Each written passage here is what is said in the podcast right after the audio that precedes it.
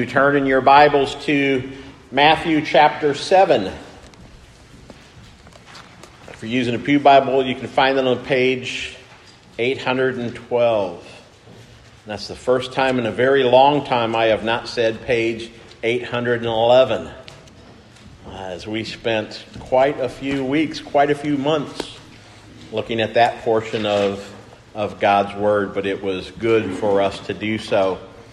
Uh, we continue to consider the words and teaching of Jesus Christ uh, from the Sermon on the Mount as we turn now to Matthew chapter 7. In the last portion of chapter 6 of Matthew, Jesus had primarily been teaching us about one's personal life and about the temptations that each of us face in our personal lives. Now, as we move to chapter 7 of Matthew, Jesus makes a kind of a transition in his teaching, and he now turns his attention towards our interpersonal relations and to the temptations that, that we face in our interactions with others.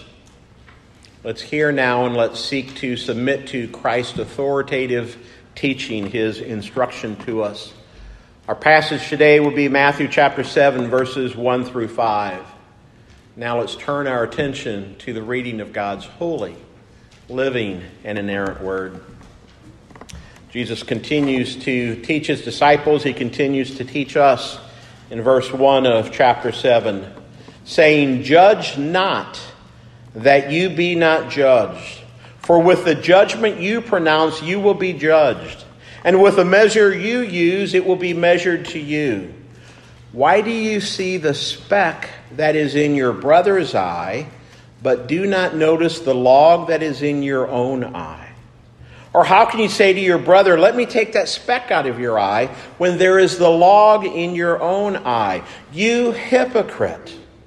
First take the log out of your own eye, and then you will see clearly to take the speck out of your brother's eye. Brothers and sisters in Christ, this is God's word for you today. The grass may wither and the flower may fade, but the word of the Lord shall endure forever. Please pray with me. Lord God, we thank you for that enduring, trustworthy word. We thank you, God, for these timeless teachings of Jesus. Jesus, you were able to put your finger on that which was wrong with the hearers at the Sermon on the Mount 2,000 years ago. And just as appropriately, Holy Spirit, you apply the same confrontation to us here today. Because they needed to hear it then, and we need to hear it today. For we too can be tempted by these same things. Lord God, I pray that you would protect me, that you would protect all who hear my words from any error that might be present in anything that I might that I might say. Holy Spirit, stop up my mouth to keep that from happening. And if anything does pass through my lips, which is not what you would want your people to hear, Lord, um, through the power of your Holy Spirit, um, do not let these people remember any of those errors that I may utter. Lord, that's my prayer this day. That's my prayer anytime that I, that's my prayer that anytime any teacher, any preacher might speak to your people. Show your love to us by protecting us from error and lead us into all righteousness, I pray. Amen. As I mentioned in that prayer, I've, I've got a bit of, of a concern with how I present the truths of God's Word to you today. Because actually, there's a diversity of understanding about some of these verses that, that God puts before us today. And some teachers speak very authoritatively, saying this thing. Others will say a significantly different thing, to have a different take on it. And so I, I come as I try to do each week, but especially this week, I come with a little bit of trepidation in my heart as, as we seek to look into God's Word. And so that's just yet another reason why I want to ask you, I want to encourage you, keep your Bibles open today. Keep your Bibles open to, to, today and check what I say Do that today, do that every day. If there's anything that doesn't quite seem right, ask the Holy Spirit to enlighten you. And, and please feel free to have conversation with me about this further. You know, on, on one hand, in this passage, Christ gives this very clear command, this, this clear prohibition. He says, Do not judge. And, and I very much want to, and I, and I will, I'll affirm that. I want to say, as Christ says, do not judge. So, you, friend, don't do that. Don't judge. Seems very obvious. It seems, seems very clear cut, doesn't it? And that is the burden of this passage. That's the, the main point of this passage. Make no mistake about that. Jesus is saying very clearly, giving us, giving us a command do not judge. But it may not really necessarily and only be that simple. When we hear those words, we may think Jesus is saying one thing, but he may mean something a little bit differently. And, and you know, society loves this verse. I heard one pastor this week, one preacher this week saying at one time, John 3.16, what the, the world was most familiar with that verse. But it seems like so much of our society today, this is one of their favorite verses. Oh, no, no, Christian, who are you to judge? Is Jesus really meaning that the Christian is to never judge? You know, sometimes Jesus tells us, Jesus himself, he tells us that the Christian is to make judgment. Look at verse 15 there of chapter 7. There he says, Beware of false prophets who come to you in sheep's clothing, but inwardly are ravenous wolves. You will know them by their fruit. And in John 7:24 Jesus says, "Do not judge by appearances, but judge with right judgment." Consider also 1 John 4 1, where, where John says, Beloved, do not believe every spirit, but test the spirits to see whether they are from God, because many false prophets have gone out into the world. So, which is it, Jesus? Are we to judge or are we not to judge? Yes. What, what Jesus is doing here, I think, in our passage, I'm, I'm fairly sure of this, I'm fairly confident of this, is that Jesus is telling us that we are not to judge in a certain way. Look at verse 4 and 5. How can you say to your brother, Let me take the speck out of your eye, when there is a log in your own eye? You hypocrite. First, take the log out of your own eye, and then you will see clearly to take the speck out of your brother's eye. What I think is the point that Jesus is most wanting to make in this passage is don't judge like hypocrites judge. And, and specifically, what Jesus may be meaning is don't judge like the Pharisees judge. Now, now, on what basis am I saying that? On, on what basis am I connecting this portion of Matthew 7 to a, to a condemnation or a rebuke of Jesus against the hypocrites, against the Pharisees? Well, the basis of that is his use of this word hypocrite. In the Gospel of Matthew, Matthew records Jesus using this word hypocrite on 14 occasions.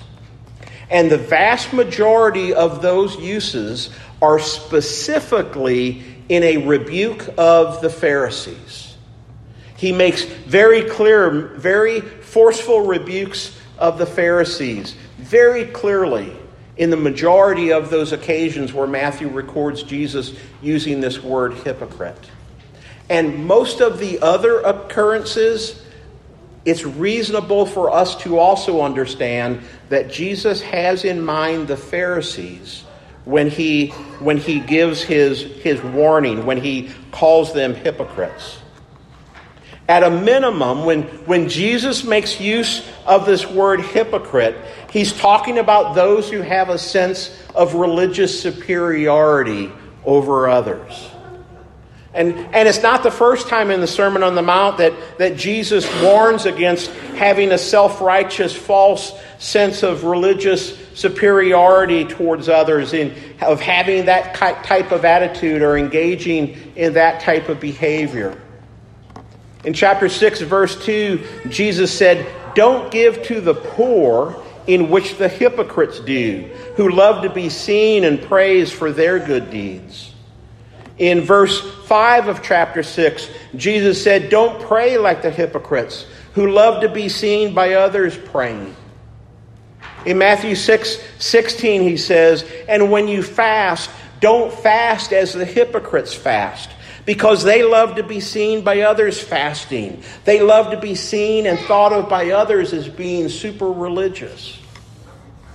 Don't be like them Jesus very clearly has said up until this point in the Sermon on the Mount don't be like the hypocrites.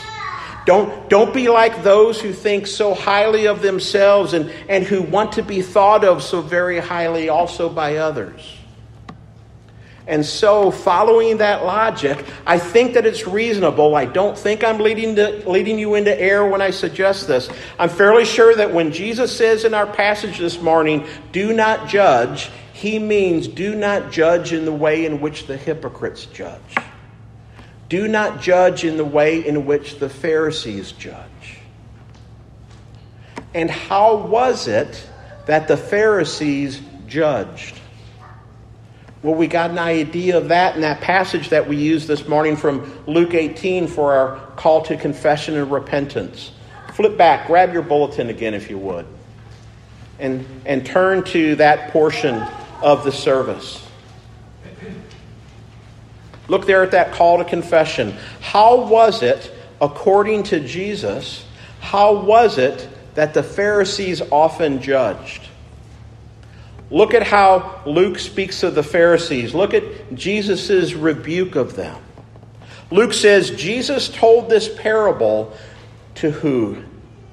To some who trusted in themselves that they were righteous and how did they judge others? Look at it. They treated others with contempt. Do you see how they judge? Do you see how they judge with that sense of religious superiority over others? The Pharisees judge looking down at others. They judge looking upon others with contempt. And I would suggest to you that that's what Jesus is encouraging us to avoid when he tells us in our passage today do not judge. He's telling us to not judge with a sense of superiority over that person whom you may be tempted to judge. He's telling us not to judge with contempt in our hearts towards those others. Again, from Luke 18, Jesus says, Two men went up into the temple to pray, one a Pharisee and the other a tax collector. The Pharisee, standing by himself, prayed thus God, I thank you that I am not like other men, extortioners, unjust adulterers, or even like this guy over here, this tax collector. For I fast twice a week, I, I give of all the tithes that I get. Do you see this man's confidence in himself? rather than a confidence in the Lord. Do you see how, how this man isn't aware of his sin, of his failing, of his ongoing need for God's grace and mercy to be given to him? But in contrast to that type of attitude, Jesus says this of the tax collector that he was standing far off and he would not even lift up his eyes to heaven but beat his breast, saying, God, be merciful to me, a sinner. And how does God assess these two men's heart attitudes and the judgments that they make about themselves? Jesus says, I tell you, this man, meaning the second man, the tax collector, I tell you, this man went down to his house justified rather than the other. For everyone who exalts himself will be humbled but the one who humbles himself will be exalted. if we are ever tempted to judge another, Christ encourages us to first make sure we judge ourselves rightly. He calls upon us to, to humble ourselves and to not exalt ourselves in our own minds before the Lord or before others. And you see, that's what the Pharisees failed to do. That's what the hypocrites failed to do. That was true 2,000 years ago, and you and I need to be careful because that same temptation, that same tendency, calls out to us as well to do that same thing. The, the, the, Pharisees and the hypocrite, both the hypocrite of 2,000 years ago as well as the hypocrite that can live in our hearts today, the hypocrite can fail to judge rightly. We can fail to judge ourselves rightly, and we can fail to judge others rightly. And we, like the Pharisees, can fail to judge with mercy and with grace and with compassion, especially in our judgment of others. With the judgment you pronounce, Jesus says in verse 2, you will be judged. And with the measure you use, it will be measured to you. We need to be very slow in our judging of others. Because when we do that, when we judge others, we are putting ourselves in the place of God. And only God is the perfect, all knowing judge. You and I don't have full knowledge. We, we don't like it when others judge us without knowing all the details of a particular situation, and we should be slow to judge others also in recognition that we probably also don't have all of the facts either. God is omniscient. We are not. We can't know what's in a person's heart. 1 Samuel 16, 7. The Lord sees not as a man sees. Man looks on the outward, outward appearance, but the Lord looks at the heart. We should be very slow and careful to judge because only the Lord is the good, righteous, and all knowing judge. We are not. We should also be very slow and careful to judge because with the judgment with which we pronounce, we too will be judged, Jesus says. And with the measure you use, it will be measured to you. Now that sounds very conditional, doesn't it? Is, is Jesus saying that if we judge harshly, that will cause God to judge us harshly. And, and if we judge gently with another, God will judge gently with us. What's up with that?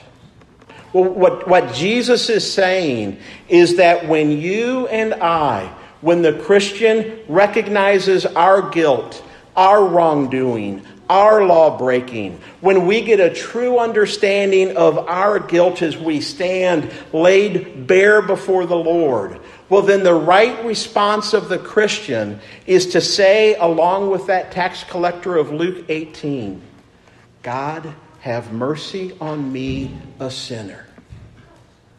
As Christians, as men and women, boys and girls who have been redeemed by the covenantal kindness of the Lord, we must always remember that we have been made to be recipients of God's amazing, forgiving, saving grace and mercy. And our willingness to recognize that we are every bit as dreadful as the vilest of sinners is an evidence that we have tasted God's grace. And, and for us to not be inclined to show grace and mercy and forgiveness and patience with others would show us to be like that unforgiving servant who was forgiven that great debt which he could never repay by his master, but then he goes on to treat another person harshly who owed him a much smaller debt. As men and women, boys and girls who have received grace and mercy and forgiveness and patience and understanding from God, God calls upon us to show grace and mercy and forgiveness and patience and understanding towards others and in any judgments that we may make about them. In verses 3 and 4, Jesus confronts us in his challenge to us that we should be slow and careful to judge others as he, as he asks, Why do you see the speck that is in your brother's eye, but do not notice the log in your own eye? Or how can you say to your brother, Let me take the speck out of your eye, when there is the log in your own eye? It's so easy to see the sin and the folly of another person, isn't it? But oh, how very hard it can be for us to see our sin, our folly, our misdeeds. And friends, that's very sad and that's very immature of us to be that way. We, we see our sins as being so very slight. And, and we can be so tempted to, to see the sins of, of other people as being these awful transgressions against the Lord. And it's true. Those sins, those sins of those people, they are awful transgressions against the Lord. But guess what? So are yours so are mine. You, you know how we do this, right? You, you, know how, you, you know how we can come up with these lists of sins. You, you know how each one of us, I suspect, has come up with this list of sins in our lives. And we divide them into big sins and little sins. And, and do you know what we tend to use as a delineation between what is what is justified as being considered a big sin or a small sin, we tend to consider big sins those things that we're not tempted with too much. And those things that we are tempted with and that we often give ourselves over to, we tend to give ourselves a pass. Well, yeah, but everybody kind of does that. I know I shouldn't say that, but you know, we all kind of do. We, I, I, I know we shouldn't be that way, but come on, you know, it's the human condition. And because of that temptation that we have, because of that temptation to consider the sin that tempts another person in one way, and the sins that we give into in a lesser way, we may have great disdain for the homosexual, but we may be very tolerant of, of those feelings of lust or inappropriate sexual thoughts that, that may cross our mind.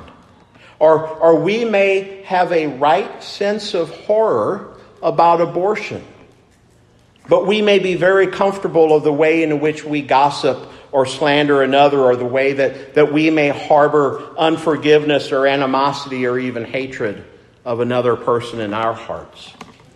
You hypocrite, Jesus says.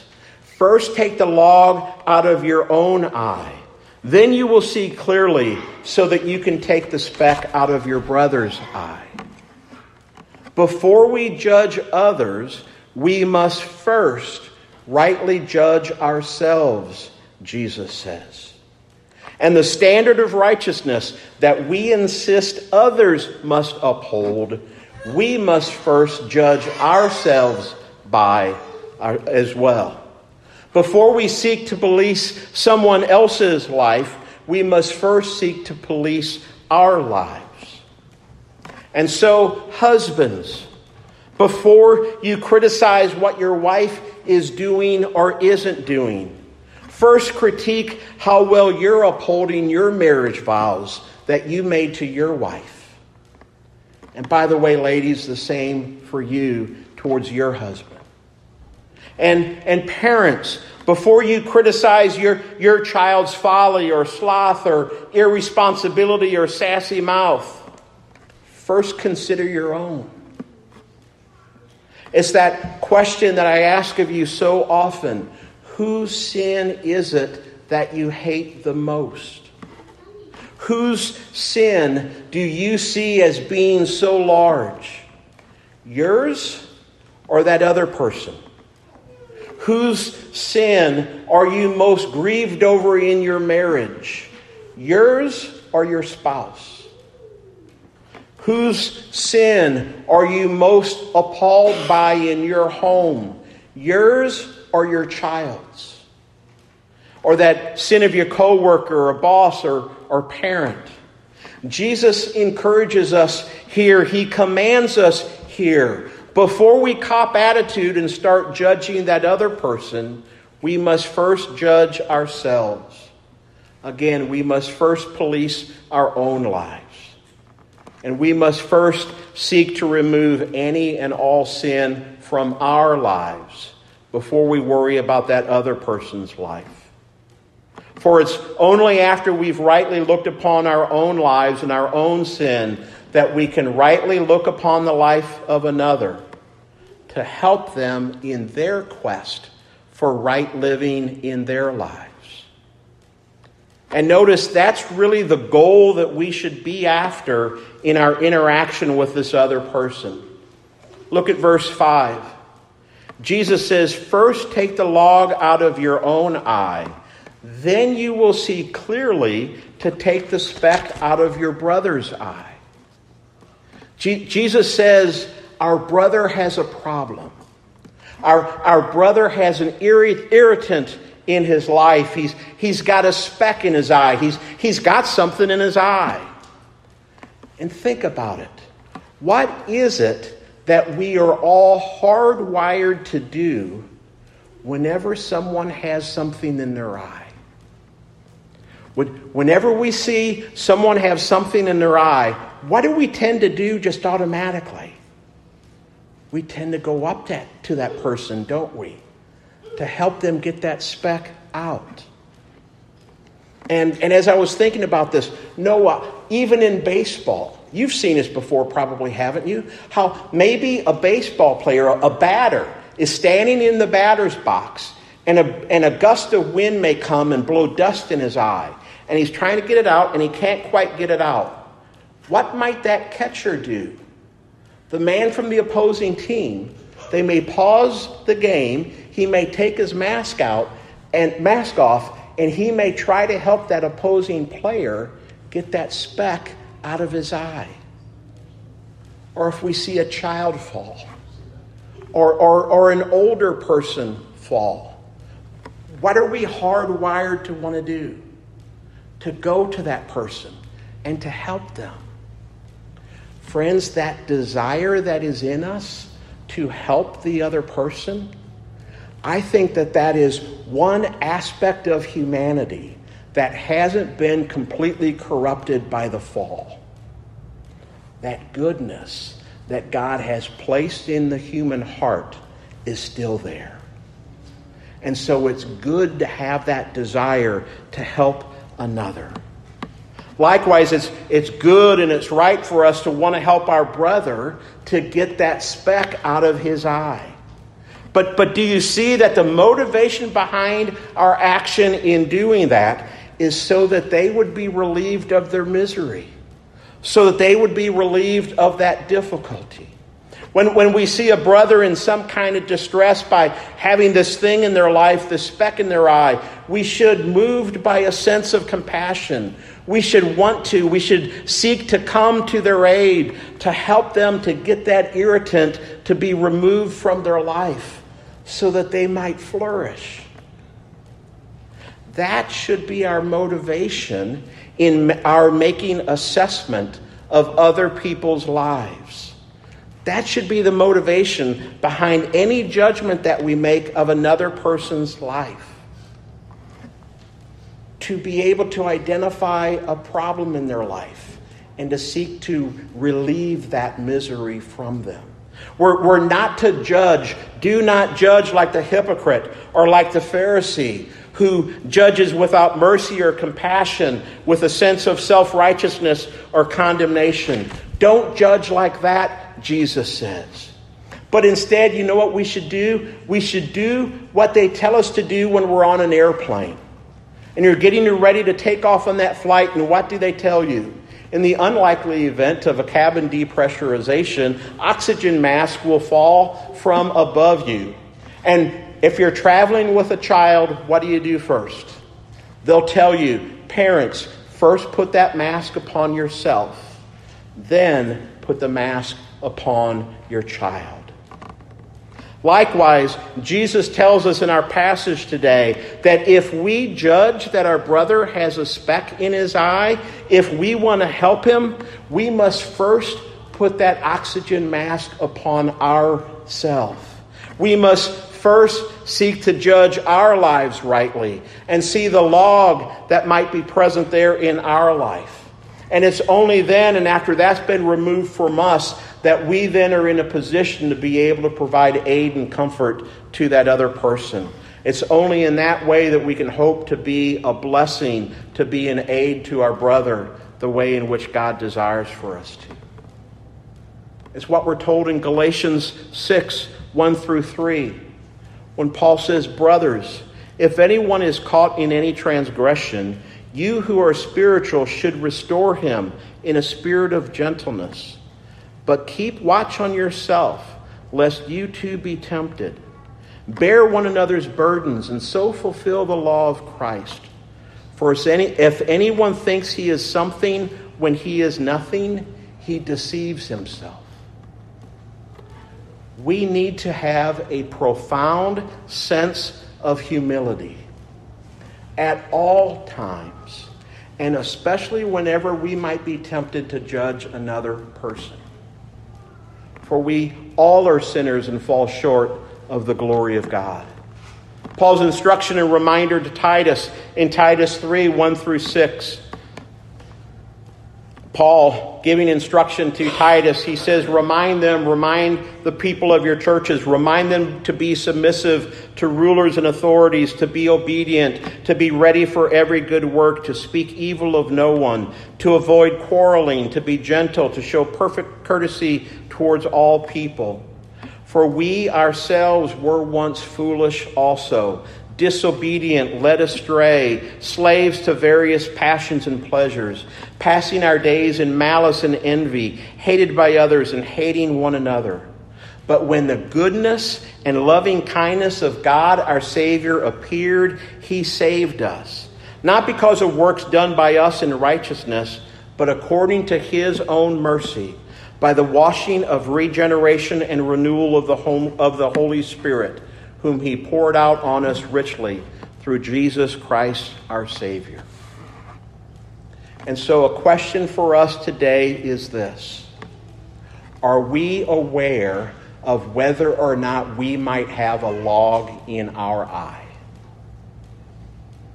We each can, can have a log of sin in our eyes, or sadly, a whole forest of sin in our eyes. And that causes a kind of spiritual blindness.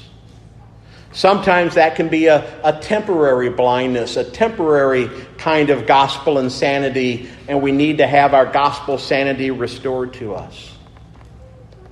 Or maybe a person can have such a log in their eye that they have never seen their actual sinfulness.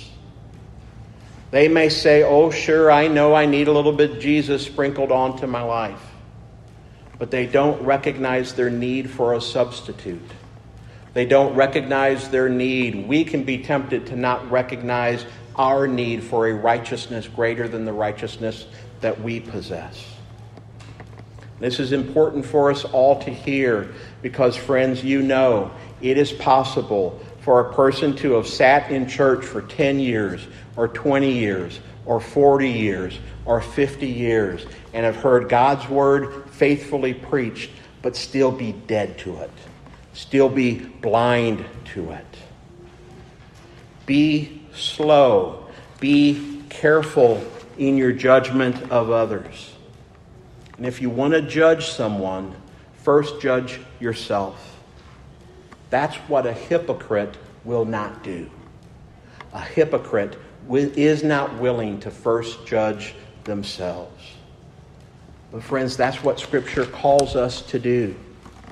One such place where, where we're called to judge and assess our own spiritual condition is in 2 Corinthians 13 5, where Paul encourages us to examine yourselves to see whether you are in the faith. Trust yourselves, he says. And I want to encourage us all to do that right now. I want to give us all some time for, for thoughtful reflection, a time of self reflection, and a time where we ask the Lord to first, first see, to first make it clear to us Lord, am I in the faith? And then consider where we might have any blind spots, any logs of sin in our lives. And also, let's ask the Lord to, to show us if, if maybe we have been sinning against Him and against someone else in the way in which we may have judged another person. Let's do that right now. Let's take time, each of us, to ask the Lord those types of questions. Friends, humble yourselves as I will do now before the Lord. And let's ask Him to reveal any spiritual blindness that may be present in our, in our lives, any area of sin that we may, may have not seen clearly. Let's ask Him to do that now. Let's do that now, each individually first.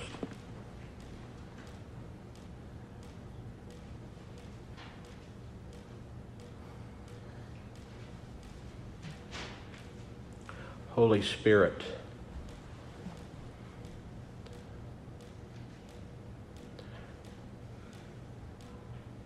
help us to rightly examine our lives. Um, do we have evidence of faithfulness?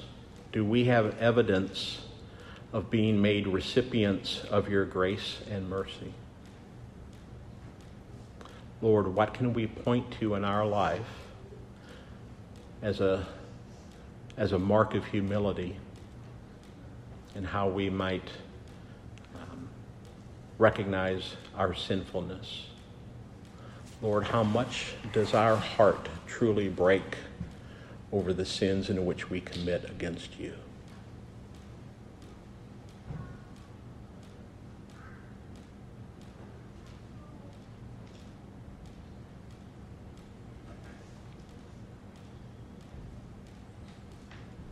Holy Spirit,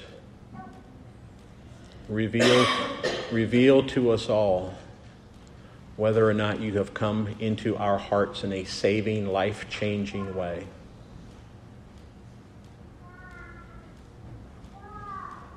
Do we truly understand the depths of our unrighteousness and our inability to stand before you, God? Your word says you are a consuming fire and that you will consume sin. Lord, have we called out to you for the only deliverance that there is, the only remedy for sin and for sinners? If not, help us to do that this very moment.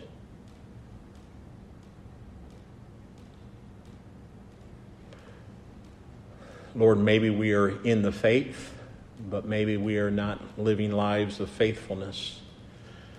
Um, Lord, I suspect each one of us, I know it is true for me, each one of us has secret areas of our lives, secret areas of sin that we tolerate.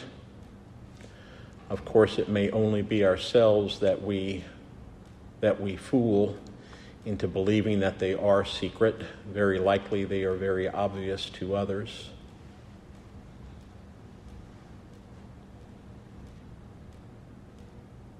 Do not give us rest, Lord, from any type of sin, any degree of sin that we tolerate in our lives. What are areas that we do that, Lord, in our personal life, in our relations, our relations with others, our relation with you? Where do we tolerate sin? Where are we blind to its odiousness?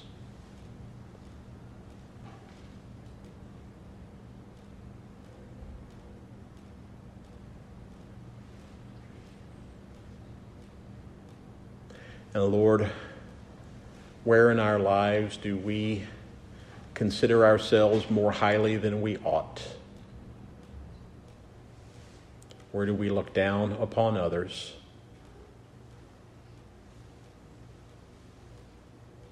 In what ways and towards which people might we have a sense of self righteousness or condemnation?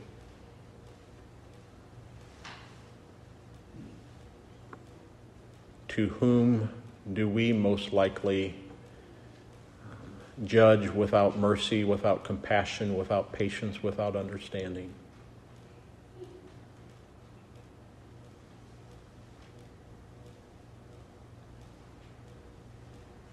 Stop us, Lord, the next time we may fall into that pattern of treating that person in such a way.